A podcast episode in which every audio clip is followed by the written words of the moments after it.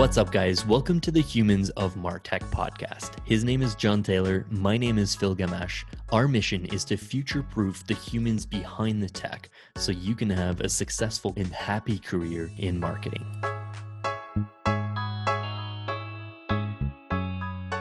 What's up, everyone? Today we're joined by Natalie Miles, Head of Marketing Technology at Chime. Natalie started her career as a financial counselor at the Consumer Credit Counseling Services of San Francisco. She then took on the role of quality assurance specialist at Lending Club, a fintech marketplace bank, where she was eventually promoted to operations analyst. Natalie then moved over to Credit Karma, best known for pioneering free credit scores, where she started as marketing operations analyst and was later promoted to marketing operations manager. And for the last three years, she's been head of marketing technology at Chime, a fintech company that offers no fee savings accounts, where she's built and managed a holistic Martech stack supporting all channels and functions within the marketing org. Natalie, thanks so much for taking the time today. Excited to chat. My pleasure. This is one of my favorite podcasts to listen to on my hot girl walks. So big fan. awesome. Appreciate that. I, I am really intrigued by the journey from financial counseling to marketing operations. I know you've like stuck to fintech as like the the company and the in-house role, but I'd love to hear the journey. Like how did your financial background influence your move into marketing ops? Yeah, um so the the common thread throughout my career has always been working in these very mission driven uh, personal finance companies. Um, part of that was just sort of informed by my experience growing up in a working class household and then also graduated right at the worst, you know, economic crisis in the last what like 80 years. Um, so I've been very drawn to these companies that are uh, focused on solving and disrupting a lot of these legacy institutions, which historically haven't done the best job of meeting the needs of your average American consumer.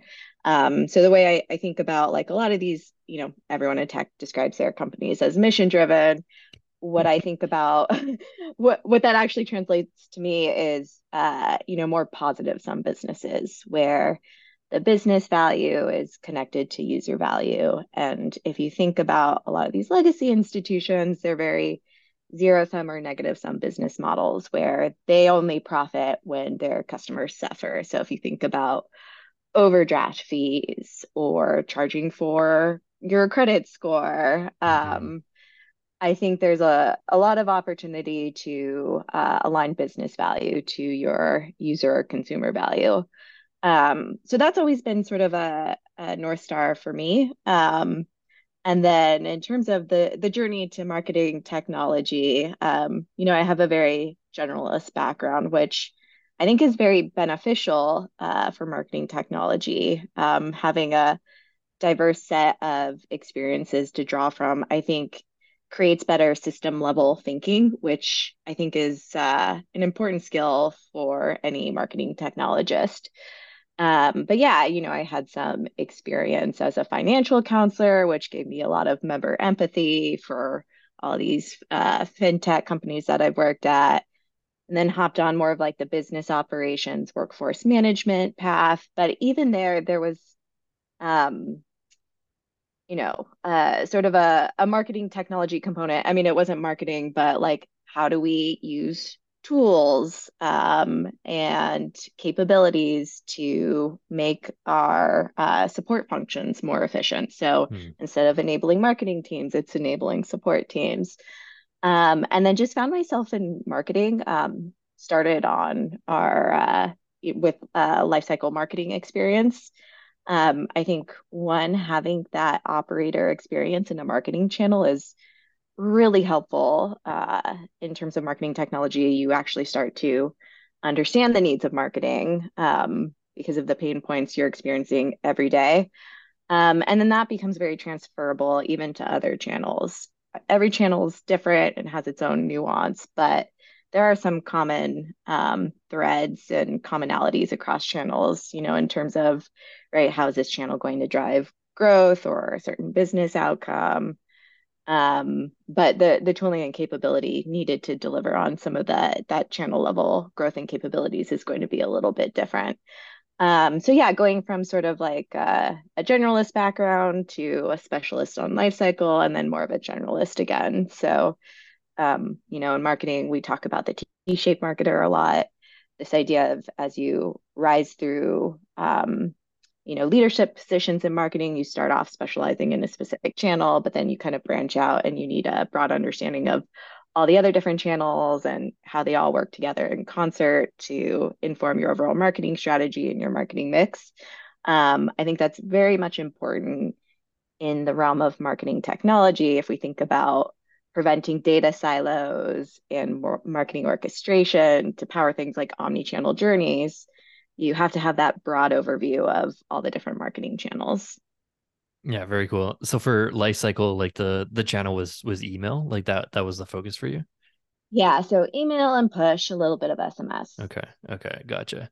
Yeah, uh, similar for me also. Like it was uh, uh the, the first channel that I kind of stumbled into. Like a lot of companies are just like, oh, like email is free, even though email does have a yes. lot of associated costs to it there. But I love the the T-shaped comment. Um, I love your comment about like the generalist background lends well to martech because when you're in martech you're supporting the ads team and you're supporting the content team and the email team so having that like hands-on experience with some of those channels is is super beneficial right yeah exactly um i think a lot of marketing orgs tend to structure themselves around these different channels i would be curious to learn more like there are certain uh, marketing orgs, right, they might structure based off of more of an outcome. So you might have an individual who dabbles in both, you know, your paid channels as well as lifecycle. Um, you know, like if you're focused on a retention outcome, you might have the same person running paid retargeting ads as well as your lifecycle campaigns. That can be challenging. There is something to be said for having a subject matter expertise into each of these channels, even just, you know, going super in depth on um, like Google search requires a lot of expertise to scale. Um, in the startup world, uh, you know, I think it makes more sense. You know, you you kind of start off often hiring generalists in the startup world, and then you start to layer on specialists.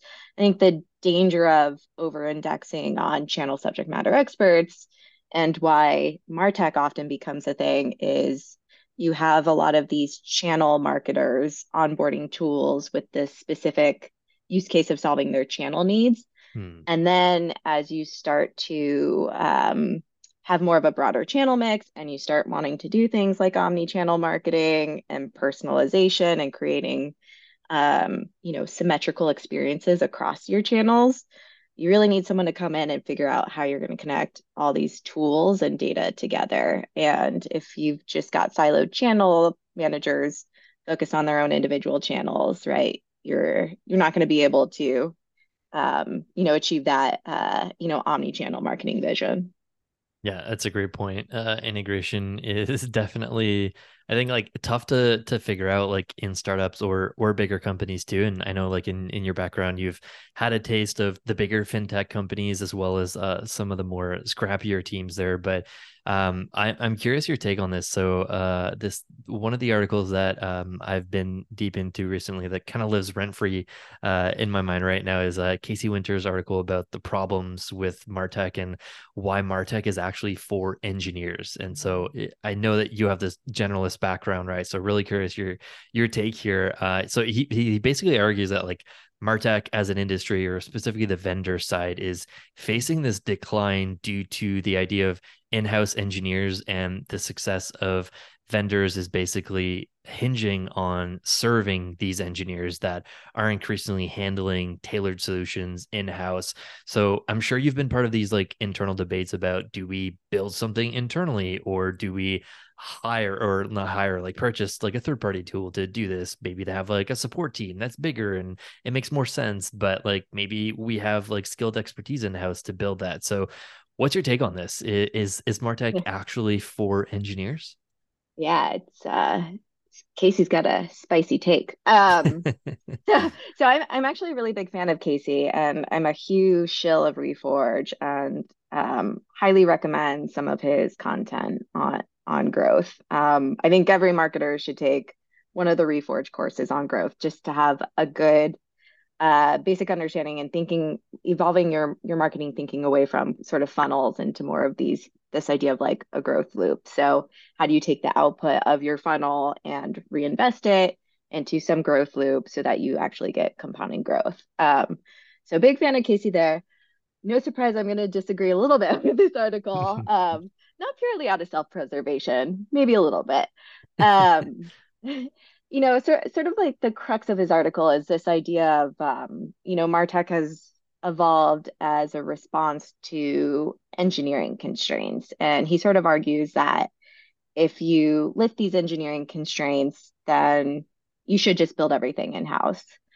Um, I would say the reality is most companies don't live in this utopia of unlimited engineering resourcing and competencies, um, hence the need for third party solutions. Um, and I think most marketers have some form of PTSD from having to make some in-house homebrew solution work, right? Um, often one of the complaints is, or one of the last things that gets built in some of these internal tools is a usable UI for the marketer. So I think at the end of the day, who's our ultimate customer? in my view, it's the marketing team and enabling them to do their job. Um, and so, uh, you know, who, who's best equipped to uh, identify some of the the problem spaces that need to be solved by marketing. Um, I think you also have to think about, you know, um, going back to the reality is most of us don't live in this world of unlimited engineering resources you have to think about where should you be aligning those engineering resources with your business competencies. Hmm. Um, so especially in fintech, do you want to be a fintech company or do you want to be an ad tech company? Hmm. Um, do you really want to spend your precious and often very limited engineering resources on building martech products or actual products that your consumers want to use in order to drive product led growth um, but then let's, you know, for the sake of argument, say we do live in this utopia where we do have unlimited engineering resources. I'd say there's always going to be a need for that one person who sits at the intersection of engineering and marketing and data privacy to figure out that problem space. Um, whether that person is a product manager or a martech person, take out the title, doesn't matter. Um, someone needs to be thinking about the problem space for our marketers, creating the roadmap, defining the requirements, uh, and partnering with these cross-functional teams to make sure the solutions are being actually built and delivered. And I think that's true whether you're building a solution or buying a solution. Um, I also think taking the view that Martech is just third-party solutions is a very limited view. Mm-hmm. Um, and I don't think we need to think about um, you know, build versus buy as this dichotomy. Oftentimes it's probably a hybrid. Um, even if you're buying a solution, it takes a lot of engineering resources usually to instrument a new tool to get it to work, or you know, you may have to create um, you know, some sort of like hacky solution to integrate it into whatever your existing data architecture is. So I think most MarTech stacks are going to have some sort of blend of both build and buy. Um, mm. And most of us aren't working at FAANG companies where realistically we can build everything in house. Yeah, there's so many great points in in that answer, Natalie. Um, one of the ones that stuck out to me is this the idea of like, do we want to be a fintech company or do we want to be a company building martech tools? And that's really a question that uh, f- folks like deciding how you build your martech team need to decide. Like if you're going to make half or more of your martech team engineers that are going to be building products in house i think part of the sell internally is that we can then if we build something in house that's really good and we eventually get to the ui piece of that we can potentially remarket that to our user base as like a new product or a new added feature value. But if you're in fintech like is is that kind of like crossover that interesting? And um yeah like for me I, am like most of the background is in startup uh but i did have a stint in in enterprise when i was at wordpress.com and i joined the team with the uh, proposition that i would be kind of like the uh, the email product manager internally, where we were building something internally. But the it made sense internally because like the WordPress user base, like they're using a CMS tool. Uh, they're often like having a form on the site, and they can if they have like an email tool on top of that, like it kind of made sense. But it, it wasn't like staffed internally to support the massive project of what it actually requires to build uh, an email automation platform. And we we did get to a stage where we had something that was like kind of functional, but it didn't have a UI. Like I, I totally emphasize with like the the pain point that you said there. Like we were basically coming up with ideas and then using the engineering team that built the loose product internally to just like act as our UI and like it was mostly code like for for for the earliest stages of it but yeah it's it's a really interesting concept for me like is martech for engineers like I buy the angle that engineers are kind of required in the martech sphere to fully enable uh, your like knowledge worker marketer who might not be like a sql expert might not have like css chops and needs a little help to get stuff over that finish line. Like i get that point of view like engineers have a role to play in martech especially like conversion rate optimization when we get into like data and tracking but at the end of the day, like the main user of a marketing automation platform or a CDP or like a, an ad platform, like it's it's a marketer. Like they're the ones coming up with the campaign, the idea, launching it. So I feel like Martech vendors still need to sell to the end user, even though engineers like play a role in that in, in that whole uh, journey, right? Yeah, and it's difficult from the the B2B side. Um, you know, a lot of these MarTech tools maybe over index on the marketer as their ideal customer profile. Um, in some situations, you you've got two, right? You've also got your engineering team, and I I can also empathize with engineering teams who, you know, um, and we we went through some of this um, in our sort of CDP decisioning. Um, you know, like their fear is marketing is going to go off and buy a tool and not include engineering as part of that consultation process and suddenly we've got a tool that doesn't fit with our existing architecture. Um, you know i can certainly empathize with that. Um, yeah i think it ultimately you know the the unsatisfactory answer is like it ultimately depends. Um, it also depends how closely embedded is your engineering team uh, with marketing. If it's a very um, you know, large company that is very siloed from marketing and doesn't have dedicated resourcing to marketing, right? Do they actually understand the problems that marketing needs to solve? Um, and so that's why you always need that one person, whether it's a Martech person or a product manager, um, who who can kind of be that translation layer between um, you know, the marketing problems, and then also understand kind of the basic data infrastructure and data architecture to find the right solution.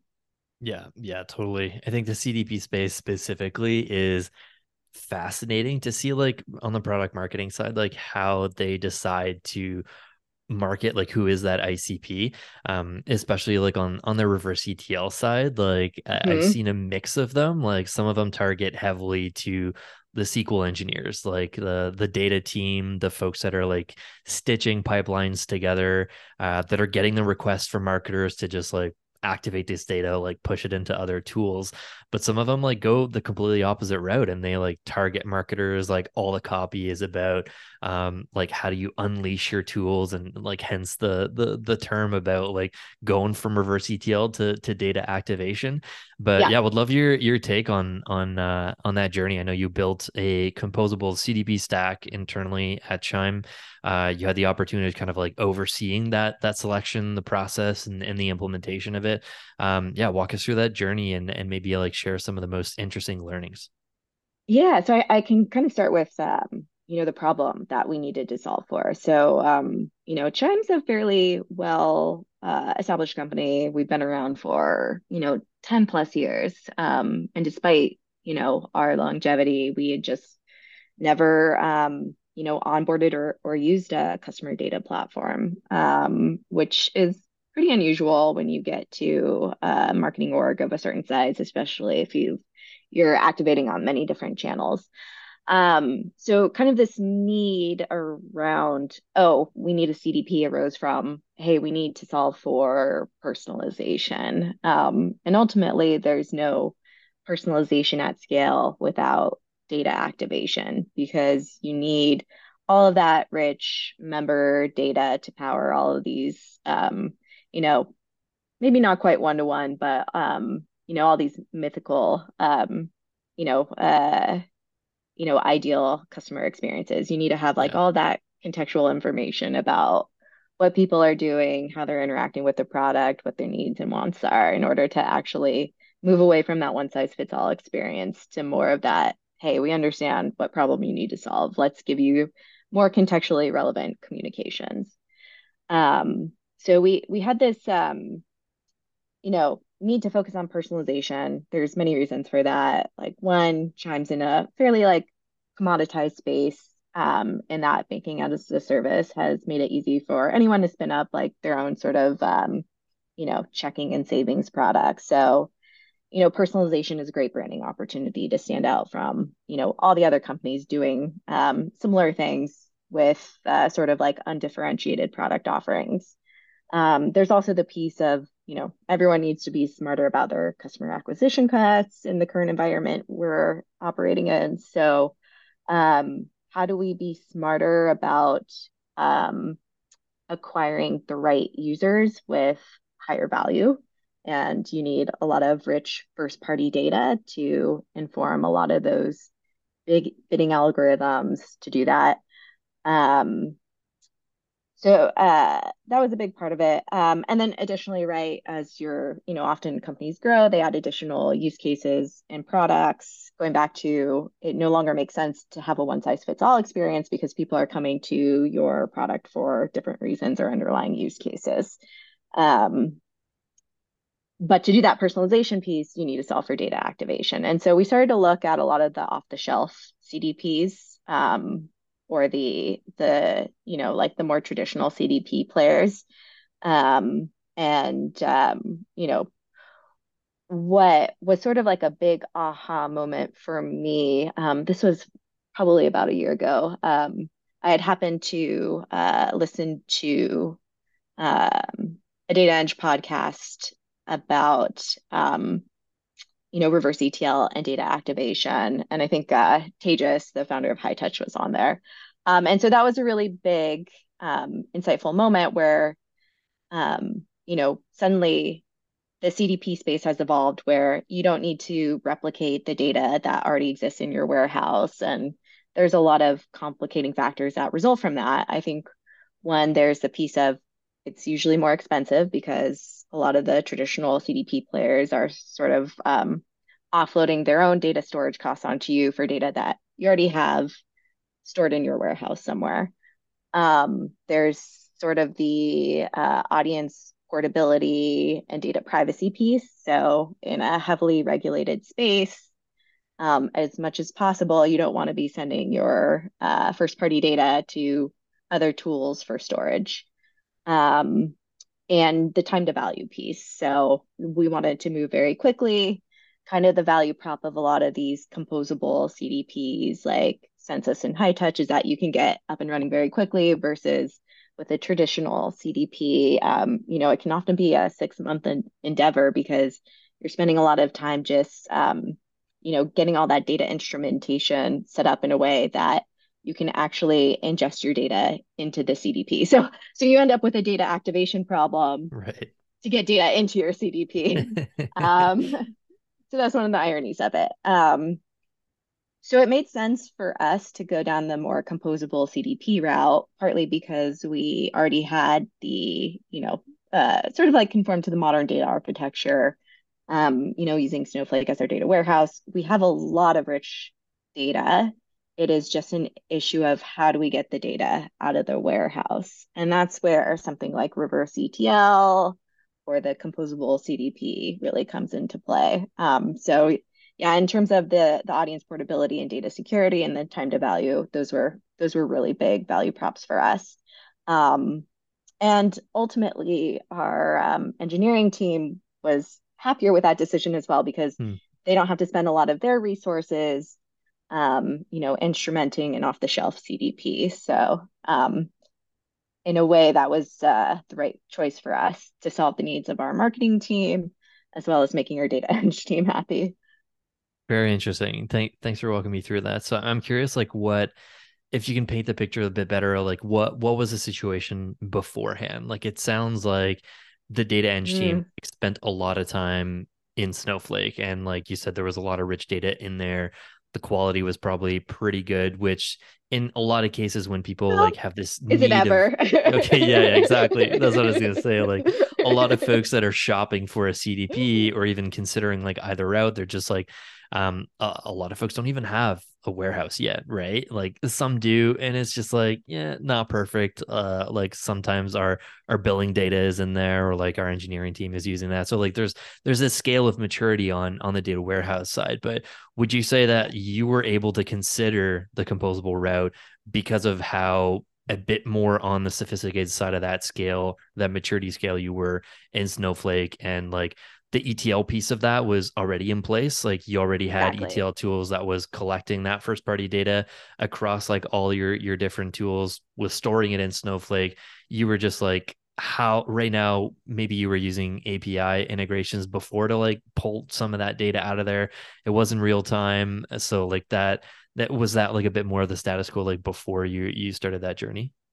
Yeah, so we we had a bunch of point-to-point integrations where we were using Python scripts and Airflow to send data over to, you know, like a, a lot of our ad platforms. Um, and so that that works, but it's not necessarily scalable. So for us, you know, it would take, you know, maybe six weeks or so to set up a new pipeline to a new ad destination. Um, that's not super effective if you are trying to unlock new channels and test into them. I think one, it makes the cost of testing into new channels much higher because mm-hmm. it's very uh, uh, resource intensive to just get that initial data import up and running um, versus something like a composable CDP, which is in the business of integrations. It's much easier to, um, you know, kind of plug and play. And a lot of times, right, it's you know we're sending sort of the same signals or data across multiple platforms. It's sort of like a create the model once publish everywhere paradigm instead of you know having to focus on all right how do we transform and model this data in a way that it can be received by this marketing destination? Um, the other piece with point to point integrations um, you know is definitely the the data privacy piece. So um, I think one, we're in a heavily regulated space, but even if you're not, everyone still needs to conform to CCPA and GDPR and the other patchwork of regulations. And so it's really, you really need that, um, uh, you know, member consent framework and that table where you are centrally storing all of your opt in, opt out data. And you need a way to make sure that all of your pipelines are um, uh, you know governed by that consent framework. And when you have these point-to-point integrations there's not i think one an easy way to sort of audit what data are you sending and where are you sending it to. And so um, you know you, you don't that that consent framework is not as robust. So having more of like a hub and spoke model where right? You've got your your set of tables.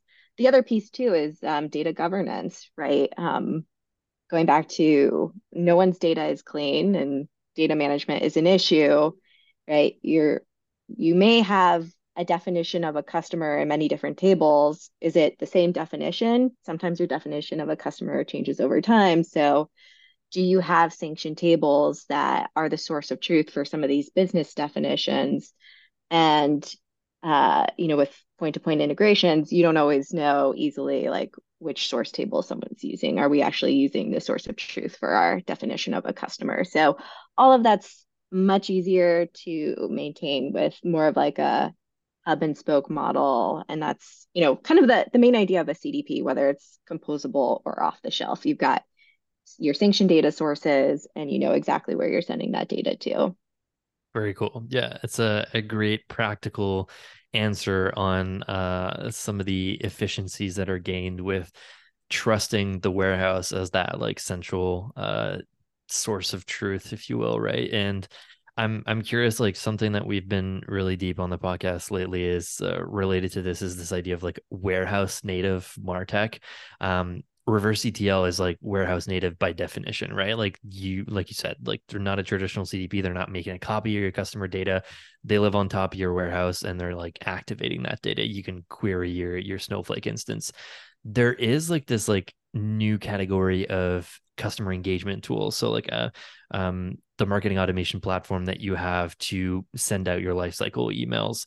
Right now, most companies are making a copy of that Snowflake mm-hmm. instance and the same argument that you did for for the CDP like you're probably paying by database size and, and that marketing automation platform and you're running into a lot of the same like point to point integration uh, situations that that you just kind of walked us through do you see a path at some point where Chime might consider or you might consider a customer engagement platform like a Castled.io or MessageGears that lives yeah. on top of your Snowflake instance that doesn't copy your customer data?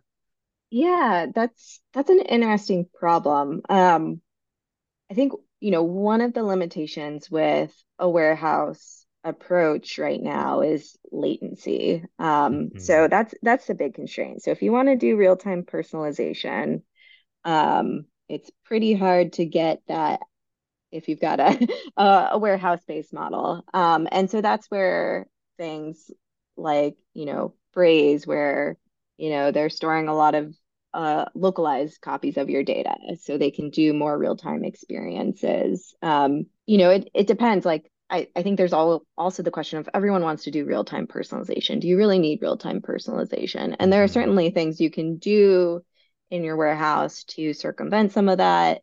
You can also look at server to server integrations and just bypass the warehouse. I think that will be an interesting problem to solve. Like, how do we improve the latency of the warehouse? Because um, originally, you know, latency was less of a concern because you know, the warehouse was powering things like our BI tools and we didn't need there wasn't a real-time use case. Right. Um, so I'm sure there are people thinking about this problem space in terms of do you have your a warehouse first approach for some of your customer engagement tools? I think it all comes down to latency and certain channels are going to require more real-time data life cycle channels tend to be more biased towards real-time data because you want to be able to send like a contextual push notification in the minute right after someone does something. Right. Most companies aren't going to be able to get there right now with a warehouse first approach. That said, um, you know, this space is evolving pretty rapidly. So I wouldn't be surprised if that changes. For now, if you want to do real time personalization, you know, you may need a localized copy of your data and a customer engagement tool to do that. Yeah. Yeah. It's a great point. I think that some of the ways that the warehouse native customer engagement platforms are solving for this in in the short term anyways are this kind of hybrid approach that you you basically laid out there where like for the most part like most of the stuff is warehouse first and it updates like every night or like a couple times per day.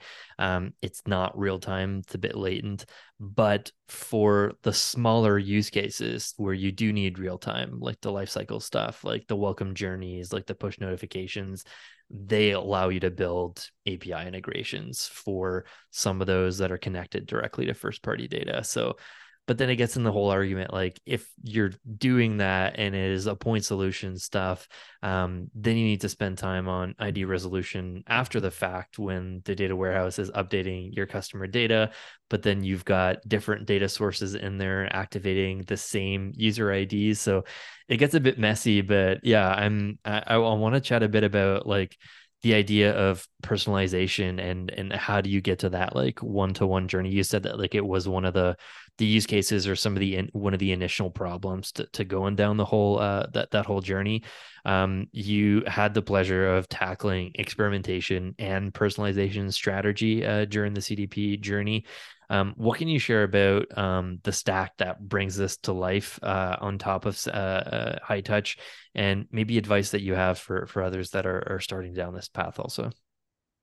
Yeah, well, so um, you know, in terms of experimentation and you, you know, you kind of also need experimentation to um, you know, deliver on some of these personalized experiences. Um, a lot of experimentation actually revolves around uh I would say the the process and the culture as a starting point. I know we jump straight into tooling, but MarTech's also people and process too. Um, so some of this is just um, taking the time to standardize your experimentation approaches. Um, right? Do you have standardized experimentation briefs? Do you have uh, a framework for prioritizing your different experiment opportunities? Because, right, especially if you're operating in a world of A/B testing, there's no shortage of um, A/B test permutations you can run, and you're probably limited by um, you know, your traffic size. So you need to be intentional about which experiment opportunities you're going to prioritize first. So having a good prioritization framework, having a good experimentation brief, even basic things like do people know how to form a hypothesis? You you know, it's one of those things you just like assume everyone knows and um, you'd be surprised like is this hypothesis actually testable or not? Um, developing experimentation fluency, so um, empowering your marketers to understand minimum detectable effects and statistical significance, and then that culture around experimentation. So um, I think it's easy to create a lot of perverse incentives when you're running an experimentation program. At the end of the day, it's not necessarily about, um, you know, uh, only launching experiments that you have a high confidence will win. Um, it's how do you create learnings and opportunities to build off of those losses? And another way to think about it, there is no um, uh, you know, loser experiment, right? As long as you've, you know, developed a learning that will inform future um, testing opportunities. Um, so yeah, I mean, that's to say like a good experimentation culture is pretty foundational to doing personalization. Um, the tooling side is interesting, especially in the MarTech space. I don't know, and I think this is an area of opportunity. I don't know if anyone, if there's a good third-party tool that has solved the need to centralize all of your experimentation across your company, across all of your different surfaces all of these different marketing tools will, you know, offer their own um, experimentation features. So most ESPs or customer engagement tools will have some sort of like experimentation features that allow you to run A/B tests with your, you know, emails. Um, the issue there is um, if you've got your marketing team running experiments on their marketing channels and the same users are grouped in different product experiences or tests, right? You don't actually know what experience is causing whatever lift you're measuring. And so you end up with these really, um, uh, you know, a lot of like data muddiness. Yeah. And failed AA experiments where, um, right, you you randomize users, but you give them the same experience, uh, and you're still seeing like what one group outperform the other. Like Yeah. Yeah. you don't know what what is actually, um, uh, you know, you have no concrete learnings. You don't actually understand the why of, you know, what is causing this change in behavior.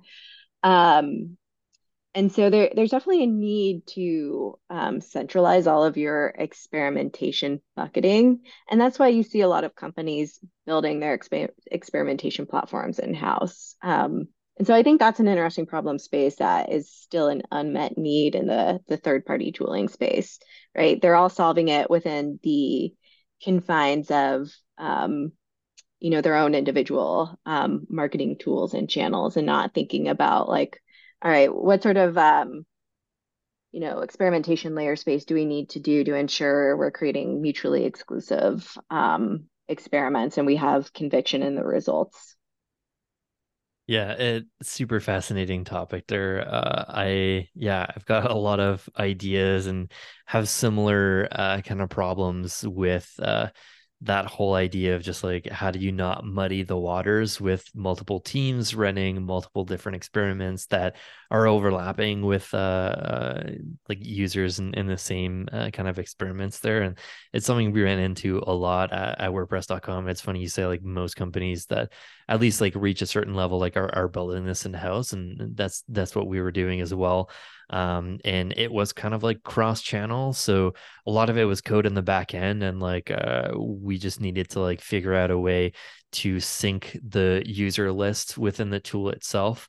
Um, and like we had an internal cdp as well so it's kind of hooked up to that but yeah it's uh it's going to be cool to see if there is a company that solves this for startups um because like a startup's never going to build an internal experimentation platform unless they're in that like martech space so to speak but um i'm looking at time and i know we're already super close on time um maybe i'll ask you uh, two last yeah, questions sure. um uh, one thing I really loved about how you started that, that answer there was, you know, we jumped right into tools, but a big piece of Martech is the people side of things. So I wanted to ask you uh, a people skills question. Um, you basically hold a position right now where obviously you need to be tech savvy into the weeds on data and, and tooling, but you also need to balance this with the people side of things, right?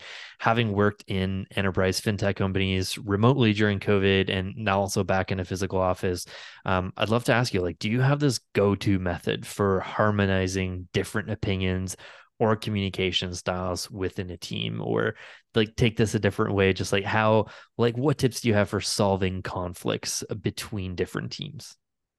Mm, yeah that's a big one. Um i think it's especially uh relevant for the the martech space or in any sort of role when you're at the crossroads of many different teams. So the alignment question is interesting. What I have found helpful is um, one, have a curiosity mindset when it comes to working with other teams. Most of the time, misalignment happens just because we're not speaking the same language. Um, right. So, marketing might be focused on, um, you know, growth outcomes. Um, data eng teams or analytics teams might be focused on data quality uh, I think one of the reasons why um, our role and job exists is as that translation layer. So, as much as possible, understanding what these other teams or individuals are optimizing for and what they care for, and then figure out how you can connect the dots between what you're trying to do and what they're trying to do. Hmm. The, a lot of the times, right, there's sort of like, I think, two different forms of misalignment. There's we we agree on the outcome. We just disagree on the how. And i think those are very solvable um, misalignment issues right? That is often just a, a translation problem. Um, and then there's we disagree on the how. Now you've got like some major issues. Or sorry if you you disagree on the on the outcome right? Then then you've got some major misalignment issues. Yeah, and that's yeah. where you kind of need your leadership to come in and really um, hone in on what the priorities are. But yeah, I think for the most part, most misalignment in companies just comes from, um, you know, not speaking the same language. And right, we're very guilty of this in Martech. We use a lot of jargon. I think we need to do a better job of abstracting the jargon away. Um, and use sort of the terms that these different teams are using. So, um, you know, take take like, you know, the the CDP space as an example. Like marketing says they want to solve for data activation. Well, that's kind of meaningless for like uh, a data engineer. yeah. So, um, right, how how do we translate this in a way that will resonate with these different teams. And especially as marketers, right, we should be in the business of positioning and figuring out what the value props are for our audience. So think about who your audience is and what value props are going to resonate with them. Yeah, I, I was actually going to say that. I think April Dunford says this super well. Like for uh function in a company that's supposed to be really good at value proposition and positioning marketers really suck at like positioning what we do in in any shape or form with like all the buzzwords that we have there Yeah, love your answer, Natalie. This has been a super fun conversation. Um, you're uh, you're ahead of Martech, a devoted mom, a loving wife, an aficionado of so bad they're good movies, a passionate uh, practitioner of the hot girl walk for daily empowerment, and despite also being a firm believer in the underrated value of doing absolutely nothing, you still have a lot going on. Uh, so, one question we ask all of our guests at the end of the interview is How do you remain happy and successful in your career? And how do you find balance between all the things you're working on while staying happy? um, I don't. no, anyone who says they found balance, um, boy, would I love to figure out how. Um, I I think especially so for me, I've got uh, a four-year-old. Um, you know, every day is sort of walking a tightrope while while juggling, and you know, you constantly feel like you're gonna fall off. As an example, my kid is sick today, and any parent with a young kid who has a sick kid, there's that, oh my God, this day is going to be awful, and I don't know how I'm going to get through this. Um, and yet we persevere um, I think for me, what I have made peace with is knowing that um, I'm not going to do it all. And I have to be intentional with which ball I'm choosing to drop at a given time. Um, so there are going to be some days where I'm a not so great mom or or not the the level of mom I want to be, right? We're we're going to use a lot of screen time today. Um, and then there are days where maybe I'm giving 50% of myself to work, and that's okay too. Um, it's just being intentional with those trade-offs. Um, and I think that's where the empowerment comes. So there's the recognition of you're not going to do it all. You're not on any given day, you're not going to be everything to everyone. Um, so which thing in my life or career am I choosing to prioritize right now? Um, and I think that's that's one pow- superpower that parents develop really good prioritization. You start to really hone in on what matters the most at any given point in time and really mm-hmm. figuring out what your North Star needs to be. Um, and the reality is too, um, right? How much, how many of us spend time on things that probably don't matter, and it's okay to to let those things go. Um, but you know, for me, having a very clear focus on what my North Star is. So for me, my North Star is uh, is my child. Everything I do, even my career, right? It's a a means to an end for for him, whether mm-hmm. it's you know providing him with certain opportunities or setting a, an example of what it means to um, have a have a career, have a passion, have a focus. Um, right? It's really all for him. And so if any of these things are ever in conflict with another, I know what my values are and what my North Star is. And so that also gives me some peace of mind. Love the answer. It's super powerful. Thanks for sharing the the North Star there, and appreciate you uh, still making time for us today, despite uh, him being uh, sick today. I really appreciate it. Yeah, my pleasure. Thank you so much for your time, Natalie. This is a super fun conversation. I feel like the, we skipped a bunch of questions that we had planned on on going through, but I feel like there's there's a lot of takeaways uh, on on our like is Martech for engineers convo, but also like the the CDP stuff. So yeah, thank you so much, Natalie. This is awesome. Yeah, awesome.